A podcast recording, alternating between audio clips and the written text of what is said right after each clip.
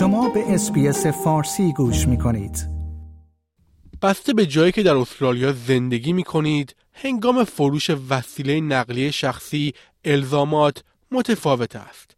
درک مراحل و توصیه های لازم در طول فرایند از آماده سازی خودرو تا تکمیل فروش می تواند انتقال قانونی مالکیت را تضمین کند. شما شنونده دریچه‌ای به استرالیا هستید. پادکست اسپیس آدیو که به شما در زندگی در استرالیا کمک می کند. در حالی که در سراسر استرالیا مرجعی برای جمعآوری داده های فروش خودروهای دست دوم وجود ندارد تخمین ها حاکی از این است که بازار خودروهای دست دوم تقریبا سه برابر بازار خودروهای جدید در استرالیا است به عنوان فروشنده یک خودروی دست دو شما باید با مجموعه قابل توجه از خریداران احتمالی روبرو شوید اما چگونه می توانید فرایند فروش خودروی خود را طی کنید کتی تاونستند مدیر مشارکت نظارتی در تجارت نمایشگاهی نیو ساوت ولز پیشنهادهایی را در مورد راه های موجود برای فروش خودرو در استرالیا ارائه می کند. People wanting to sell their own car, the first decision that they have to make is how they'd like to sell it. So there's a couple of options. They could sell through a dealer, they could sell it through an auction house, or they could sell it directly to someone using one of the various selling platforms, most of which, of course, are on now online. فروش از طریق یک فروشنده یا یک حراج که معمولا در مورد وسایل نقلیه کلاسیک یا کلکسیونر رخ می دهد به شما اجازه نمی دهد قیمت فروشتان را به حد اکثر برسانید. در حراجی معمولا 10 تا 15 درصد باید کمیسیون بپردازید. همچنین این اهمیت دارد که هزینه های مربوط به فروش از طریق نمایندگی خودرو را در نظر بگیرید زیرا آنها هم معمولا هنگام فروش خودرو سود دریافت می کنند. در فروش شخص به فرد ضروری است که مدارک ثبت نام خود را به راحتی در دسترس داشته باشید. Any buyer is going to want to verify the vehicle against the registration papers, and they may even ask to verify that you are the actual owner. So, ask, for example, your license to verify that. They'll also want to check the vehicle details. So they may want information such as the VIN or chassis numbers, which are available on the registration papers. And this is mainly so that they can do a check to see if there's any money owing on the car through the Personal Property and Securities Register. هنگامی که اتومبیل خود را برای فروش خصوصی تبلیغ می کنید، صداقت در مورد وضعیت خودرو و فرسودگی آن بسیار مهم است.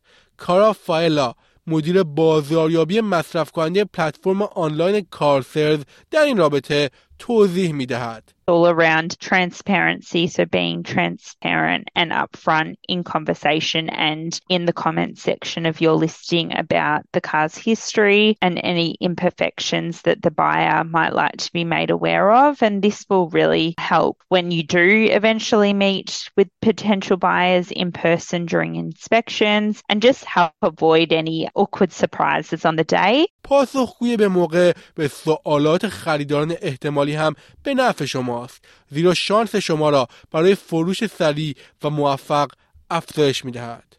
خانم فایلا می گوید We know that buyers are very switched on. They do their research. So if you're serious about selling, try and price your car within the recommended range, which would be around that true market value to help you attract interest. The next tip is around negotiations. There are buyers that do like and enjoy the opportunity to negotiate the price. So it's always worth considering this when setting your price. And if you can allow a little bit of wriggle room room in your listing price to allow for negotiations. الکس فارست مدیر وسایل نقلیه و سوخت در باشگاه اتومبیل رویار یا همان RAC در وسترن استرالیا است.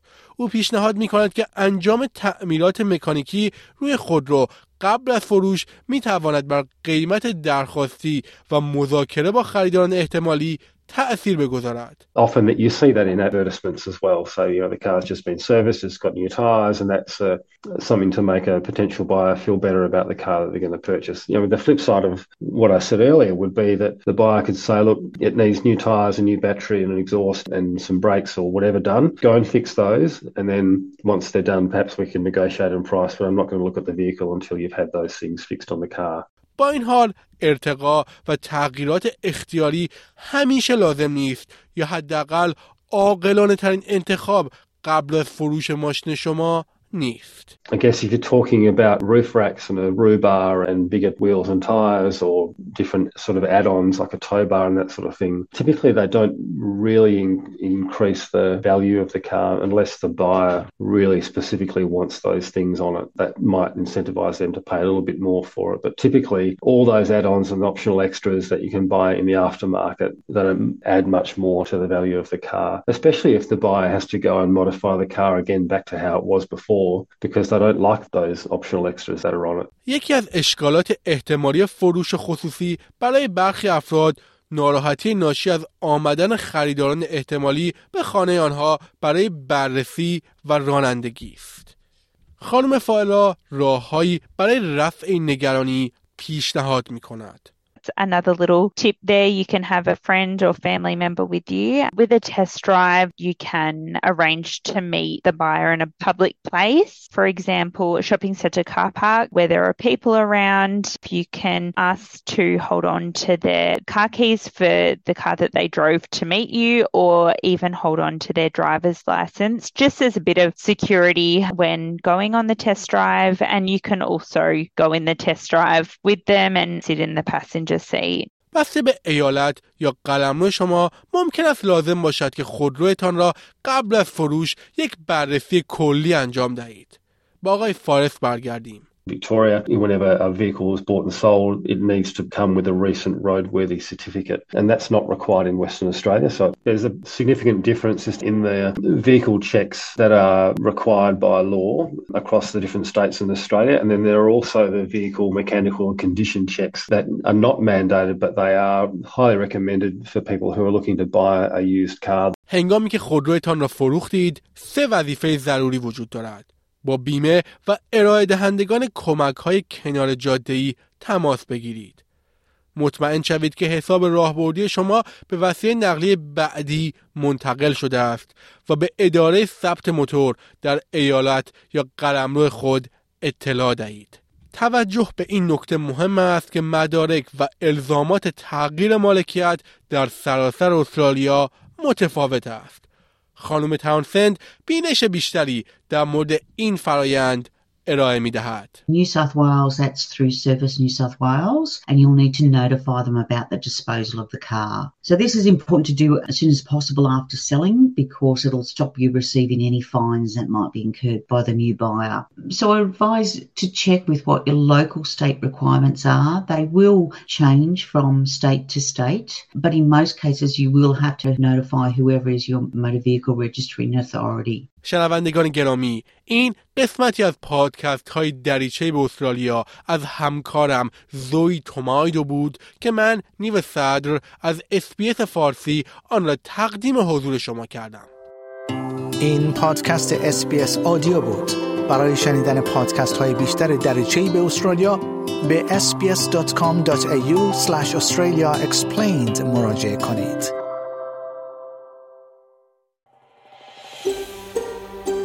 آیا می خواهید به مطالب بیشتری مانند این گزارش گوش کنید؟